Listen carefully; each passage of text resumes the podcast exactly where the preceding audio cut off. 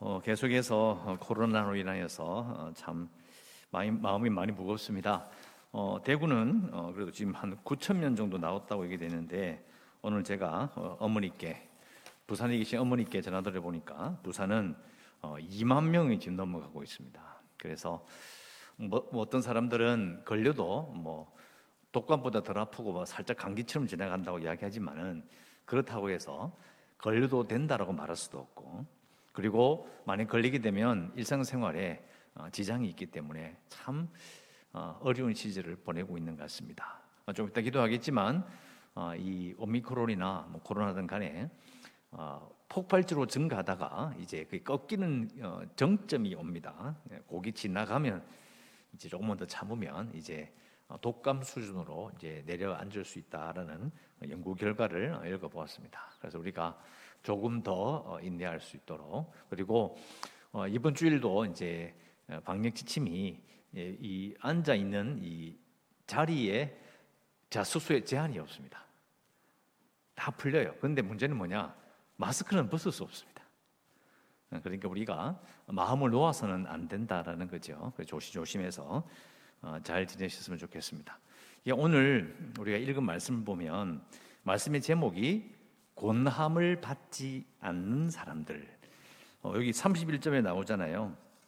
모세와 선지자들에게 듣지 아니하면 비록 죽은 자 가운데서 살아나는 자가 있을지라도 고남을 받지 아니하리라. 예, 고남을 받지 않는 자라는 제목을 어, 정했어요. 여러분 그 곤한다는 뜻이 무엇일까요? 이걸 생각해 보면 이해할 수 있어요. 곤함을 받는다. 아니니까 결국 곤하다라는 뜻이 뭐죠? 보통 이렇게 이야기하죠. 뭐 곤유하다. 이걸 뭔가를 하자고 곤하다. 이게 무슨 말인지 아는데 사전을 찾아보면 곤하다는 말은요. 남을 이리저리 들쑤셔서 어떤 일을 하게 하다 이런 뜻입니다. 단순하게 말 몇 마디 해가지고 야 어, 이거 한번 해보자 아니면 저기 가자 이 물건 좀 사자 한두 번 말하는 게 아니고 들쑤시고 다니는 거예요. 계속해서. 또 한 사람이 아니고 여러 사람들을 다니면서 계속 이야기하는 거예요. 근데 여러분 이게 이 한자말로 바꾼 이 권하다라는 말 자체가 정말 기가 막힌 번역이에요. 왜? 예수님께서 하신 게 그렇잖아요. 광야 시험을 마치시고 돌아와서 세례 요한에게 세례 받고 이제 하나님 나라의 복음을 전파하시면서요. 사실은 전부 다 들쑤시고 다닌 거예요. 모든 지역을 다 물론 한 산 빠짐없이 전부 다 만나본 건 아니지만 그러나 충분히 소문이 날 만큼 구석구석을 다니면서 계속 사역하셨잖아요. 정말 예수님은 권하고 다니신 거예요. 모든 사람을 들쑤시는 거예요. 또 일부러 사람들에게 욕을 얻어먹을까 알면서 귀신 들린 자를 고치고 죄인과 함께 식사하고 세례 함께 밥을 먹고 그리고 또 충돌하는 거죠. 또 죽었던 자도 막 살려내고 정말 들쑤시고 다닌 거예요. 뭘 하도록 하기 위해서 하나님 나라의 도래와 복음을 따르도록 길이요 진리요 생명이신 예수님을 따르도록 하기 위해서 예수님은 계속 권하셨던 거예요. 그러니까 이 권하다는 딱 생각하고 다시 이걸 읽으면 이게 어떤 상황인지를 알게 되는 거죠. 자, 오늘 읽은 말씀은 우리가 유명한 구절이잖아요. 부자와 나사로가 있었는데 부자는 잘 살았고 이 거지 나사로는 비참하게 살다가 세상을 떠났다. 둘 다 세상을 떠났는데 그걸로 끝난 게 아니라 부자는 지옥에 가 있고 나사로는 아브라함의 품에 있는 거예요. 천국에 있다는 겁니다. 부자는 어, 이 생에서는 이 땅에서는 좋게 살고 나사로는 거지로 심지어는 몸이 얼마나 아프고 이 병이 심했으면 개가 와서 얕을 정도로 그 비참한 삶을 살았는데 죽고 보니까 뒤바뀌어 있는 거죠. 부자는 지옥에 나서로는 아브라함의 품에. 근데 이렇게 보니까 이제 이, 그, 이 부자가 놀란 거예요. 자기는 지옥에 있고 나사로는 저 위에 있는 게 보이는 거죠. 그래서 하는 말이 이제 아버지가 구하노니 어, 나사로를 천국의 나사로를 자기 집에 보내가지고 자기 아버지와 내 형제 다섯에게 정언하게 해달라 이렇게 이야기해요. 이뭘 정언할까요? 여기 오지 않도록 자기처럼 살다가 여기에 오지 않도록 해달라. 증언하게 해달라. 그런데 아브라함은 말하죠. 모세와 선지자들이 있으니 그들에게 들을지니라. 나사로를 보낼 필요가 없다. 너처럼 그렇게 살면 지옥 간다라는 것을 이미 다 알려줬다. 아닙니다, 아닙니다. 죽은 나사로가 살아나서 나가면 그들에게 만나서 아버지와 그 형제들에게 이야기하면 그들이 나사로의 말은 듣지 않겠습니까? 아니다. 모세와 선지자들에게도 즉 모세와 선지자는 말은요 구약 성경을 말하는 거예요. 모세 오경. 그러니까 그들이 이미 조상들로부터 배웠던 하나님 말씀을 듣고 읽었음에도 불구하고 그것도 안 듣는 사람은 죽은 나사로가 와가 이야기해도 안 듣는다. 이거 상당히 무서운 말씀이죠. 그런데 오늘 이 읽은 말씀에 이 부자와 나사로 요 사건의 이 비유의 바로 앞에 뭐가 나오냐면 잃어버린 아들, 우리 흔히 말하는 탕자 비유가 나와요. 근데 그 탕자 비유의 끝에 가면요. 아버지가 돌아온 아들을 잔치를 막 베푸는데 큰 아들이 아버지 말을 안 듣잖아요. 와서 들어가자. 잔치에 들어가자. 그러니까 큰 아들이 안 들어가요. 기분 나쁘다는 거죠. 여러분, 지금 고남을 받지 않는 사람들이나 그리고 하나님께서 아버지 하나님이 큰 아들에게 야 잃어버린 아들이 죽었다가 살아났다 잔치에 들어가자 할 때 거부하는 그 큰 아들이나 고남을 받지 않는 동일한 사람인 거예요. 동일한 사람인 거예요. 그러니까 큰 아들은 아버지의 말을 잘 듣고 열심히 사는 것 같았는데 실제로는 아버지의 고남을 받지 않는 자가 되어버리는 거고 유대인들 즉 부자와 그리고 부자의 아버지 부자의 다섯 형제들도 사실은 큰아들과 똑같이 고남을 받지 않는 자가 되는 거예요. 상당히 무서운 비유입니다. 그게 연결되는 거예요. 자, 다시 한번 생각해 봅시다. 지옥에 있는 부자가 간청해서 나사로를 천국에서 자기 가족들에게 보내가지고 좀 바르게 살아라고 정은 좀 해달라. 나처럼 살지 말라고 좀 적은해달라. 그럴 필요 없다. 모세와 선지자에게 듣지 아니하면 죽었다가 살아나서 다시 가서 그 이야기해도 안 된다. 여러분 이 말을 잘 생각해 보시길 어, 바랍니다. 여러분 이 말은요 모세와 선지자들의 증언은 이미 유대인들이 다 알고 있었어요. 그들이 말씀을 사랑해서 외우고 적고 그걸 전수하고 이런 노력들은요 우리의 상상을 초월해요. 근데 여러분 열심히 한다고 해서 다 잘 되는 게 아니에요. 열심히 하는 것도 물론 좋지만 그러나 열심히 한다고 해서 진리는 아니에요. 여러분 솔직히 정통적인 신앙을 가진 신앙 가진 사람들보다요. 신천지나 이상한 신앙을 가진 사람들이 훨씬 더 열심히 해요. 열심히 하기 때문에 그게 맞는 말이다? 아닙니다. 그러지 않을 수도 있어요. 유대인들이 너무 열심히 하는데, 그러나, 가만 생각해 보면, 하나님 말씀을 듣지 않고 있다는 거예요. 그 심지어 내가 죽었다가 다시 찾은 아들이라고 하는 그 아버지 말을 듣지 않는 큰 아들처럼 또 죽은 나사로를 보내서 살려가지고 가서 이야기해도 안 듣는다. 왜 안 듣느냐? 이미 알고 있는 하나님 말씀을 듣지 않고 있다라고 이렇게 꾸짖는 말씀처럼 그런 유대인들의 모습을 우리가 생각해 볼 수 있는 것이죠. 우리가 이건 심각하게 생각해야 될 문제가 있습니다. 왜요? 시간이 지나면 나사로처럼 죽었다가 살아나서 보내도 말 듣지 않는 상황이 예수님에서 똑같이 벌어지고 있는 거예요. 예수님이 죽었다가 부활하셨죠. 그러시면서 3년 동안 가르치신 모든 내용이 그게 옳다라는 게 증명이 돼도 안 들어요. 그래서 예수님이 승천하신 이후에 40년쯤 안 되어서 어, 완전히 파괴되잖아요. 하나님 말씀을 귀 귀 기울여 듣지 않는 것이 여러분 어, 잘 안 듣네. 어, 내가 말했는데 별 관심이 없네. 어, 그렇구나 하고 지나갈지 않으신다는 거예요. 하나님 말씀하신데 안 들으시잖아요.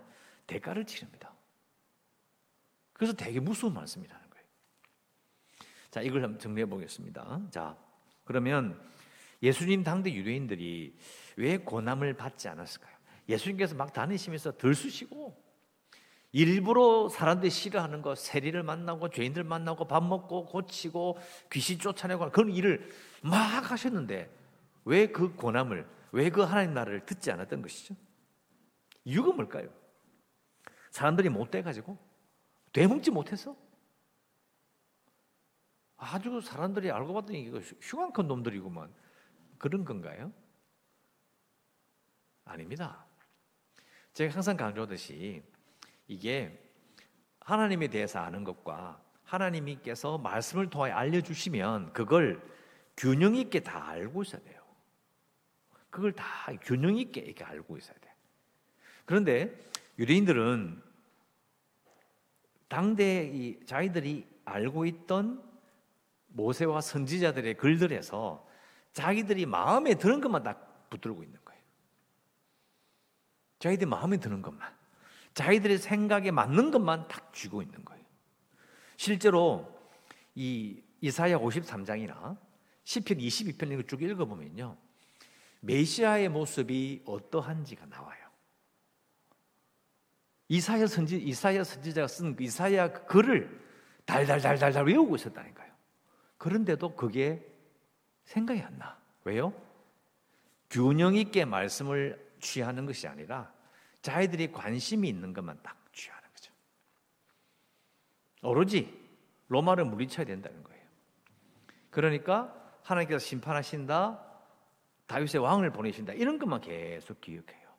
그런데 말씀 쭉 읽어보면 출애굽기 쭉 읽어보면요, 아니에요. 이방이 빛이 되게 하시네. 이사야도 또 나오죠. 이방이 빛이 되게 하신다. 그러니까 이게 아마 몇몇은 이사야를 통해서 그런 말씀이 있다는 걸 알고 있었을 거예요. 이사야 53장도 나오고 또 60장에도 나오고 그리고 10편 20편에 나오는 그 메시아의 고난에 대해서도 다 알고 있었어요. 근데 뭉개버리는 거예요. 아니 이방인이 이방인을 대제와 같이 생각하고 인간 취급을 안 하는데 이제 와고 이스라엘이 이방이 빛이 되라고? 이 말도 안 되는 소리 하고 있네 이제. 로마가 우리를 핍박하고 있는데 평화하라고? 예수님 말씀하셨거든요. 귀에 안 들어오는 거예요. 메시아가 이 세상의 평화를 위해서 온다고? 무슨 소리에 지금 전쟁에서 이겨가지고 지금 로마를 물리치고 나라를 세워야 되는데 평화를 이야기한다고? 말이 안 된다는 거예요. 결국은 이들은 고난을 받아도 모세와 선지자들의 고난을 받아도 안 듣고 죽었다가 살아난 예수님께서 전파하신 그 말씀을 들어도 안 받고 이렇게 되는 거예요. 그래서 심판받는 거예요. 그게 예루살렘과 그리고 그 성전 전체가 완전히 파괴되는 거예요. 파괴되는 정도가 얼마나 심했냐면요. 그 예루살렘을 둘러싸고 있는 그 산봉우리, 자그마한 산봉우리 있거든요. 그 얼마 안 돼요. 거기를 나무를 싹 다 베버렸어요. 나무를 전부 다 잘라버렸어요. 그리고 돌에 돌아남 저싹 통곡의 벽 요한 고한 40m 좀 그것만 딱 남아있어요. 그리고 나서는 그 땅에 유대인이 출입 금지예요. 몇백 년을 출입 금지시켜버렸어요. 여러분 잘 한번 생각해 보세요.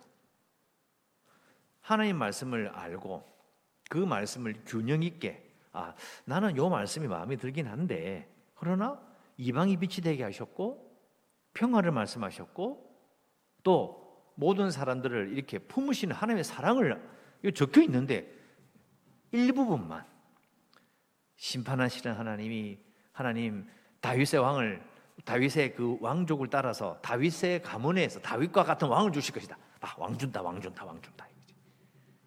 그렇게 성경을 읽은 거예요. 그 대가가 예루살렘의 완전한 파괴였어요. 자, 이 부분은 유대인들 이야기할 게 아니죠. 이미 그건 끝난 일이고 우리가 누가복음 통해서 계속 듣게 되는 이야기고 자 그러면 우리는요. 우리는 모세와 선지자들 구약 성경을 통해서 그리고 신약 성경을 통해서 권함을 받습니까? 받지 않습니까? 이게 문제예요. 어떻게 생각하십니까? 오늘 이 자리에 계신 성도님들 그리고 유튜브를 통해 예배드리는 모든 성도님들 한번 생각해 봅시다. 하나님께서 어떤 모양이든 우리에게 나에게 권하지 않으셨을까요? 우리 속에 일어나는 내가 겪고 있는 수많은 일 가운데서 우리에게 권하지 않으셨겠냐고요. 우리를 덜 수시지 않으셨겠냐고요. 하나님의 뜻대로 살아라고 우리를 덜 수시지 않았을까? 그래서 고남을 받지 않는다라는 것은 정말 무서운 말인 거예요. 하나님께서 네, 우리를 찔러요. 옆구리도 한 찔러보고 내가 나를 찔러도 별 반응이 없으니까 가족도 한번 찔러보고 내 일도 한번 찔러보고 이 세상에서 한번 찔러보고 하나님 말씀에 집중하도록 계속 들쑤시셔서 정말 하나님 나라와 그 복음에 관심을 가지고 하나님을 예배하고 바르게 살라고 계속 우리를 들쑤신다는 거예요. 근데 그게 그 권함을 하나님의 권함을 과연 우리는 받고 있는가? 이렇게 생각하지 않으면 우리는 바리새인을 욕하고 유대인을 욕하면서 아이 나쁜 놈들 그러면 되나 하면서 나도 우리도 권함을 받지 않는 사람이 되는 거예요. 그래서 우리는 하나님의 말씀에 귀 기울여야 합니다. 자꾸 생각해야 돼요. 근데 우리는 유대인들처럼 하나님 말씀을 덮어버리고 규칙만 계속 강조하고 열심만 있으면 된대요. 아, 이게 진짜 답답한 일입니다. 하나님 말씀을 바르게 알고 균형 있게 알고 거기다 열심을 더하는 것은 재미가 없어요. 알아야 되고 생각해야 되고 사람은 누구나 팔이 다 안으로 굽기 때문에요. 자기가 마음에 드는 걸 하게 돼 있어요. 근데 여러분 잘 아시잖아요. 정말 몸에 좋은 것은 먹기 싫다고요. 먹기 싫어요. 누가 이, 이거 먹으면 몸에 안 좋고 누가 몰라요? 근데 몸에 안 좋은 그게 그렇게 또 맛있어. 마찬가지로 신앙생활도요. 말씀을 균형 있게 알아야 거 알아요. 그런데 그게 싫어. 그냥 기도하고 그냥 막 모여가 막 떠들고 그, 그게 너무 재밌는 거예요. 근데 문제는 옛날에는 그런 게 그럴 수 있다고 저도 생각해요. 그렇게 살아왔으니까. 근데 문제는 오늘 말씀 다 읽으면 저는 생각한 거죠. 아, 우리가 하나님의 말씀에 권함을 받지 않고 있다라는 걸 딱 느끼는 거예요. 들쑤시시는데 설교를 통해서 기도를 통해서 사람들과의 대화를 통해서 또 뉴스를 통해서 세상 살아가면서 모든 방법을 다 동원하여 우리를 자꾸 권하시는데 우리가 반응이 없는 거예요. 이걸 어떻게 수습할 거냐고요. 제가 보기에는 우리의 힘으로는 어, 수습이 안 됩니다. 힘들어요. 제가 거의 93년부터 교회 일을 시작하여서 그 20년, 30년이 넘어가죠. 근데 30년의 경험상 안 됩니다. 사람의 힘으로는 말을 해서 안 됩니다. 설명해도 해도 안 됩니다. 근데 제 능력이 바뀌더라고요.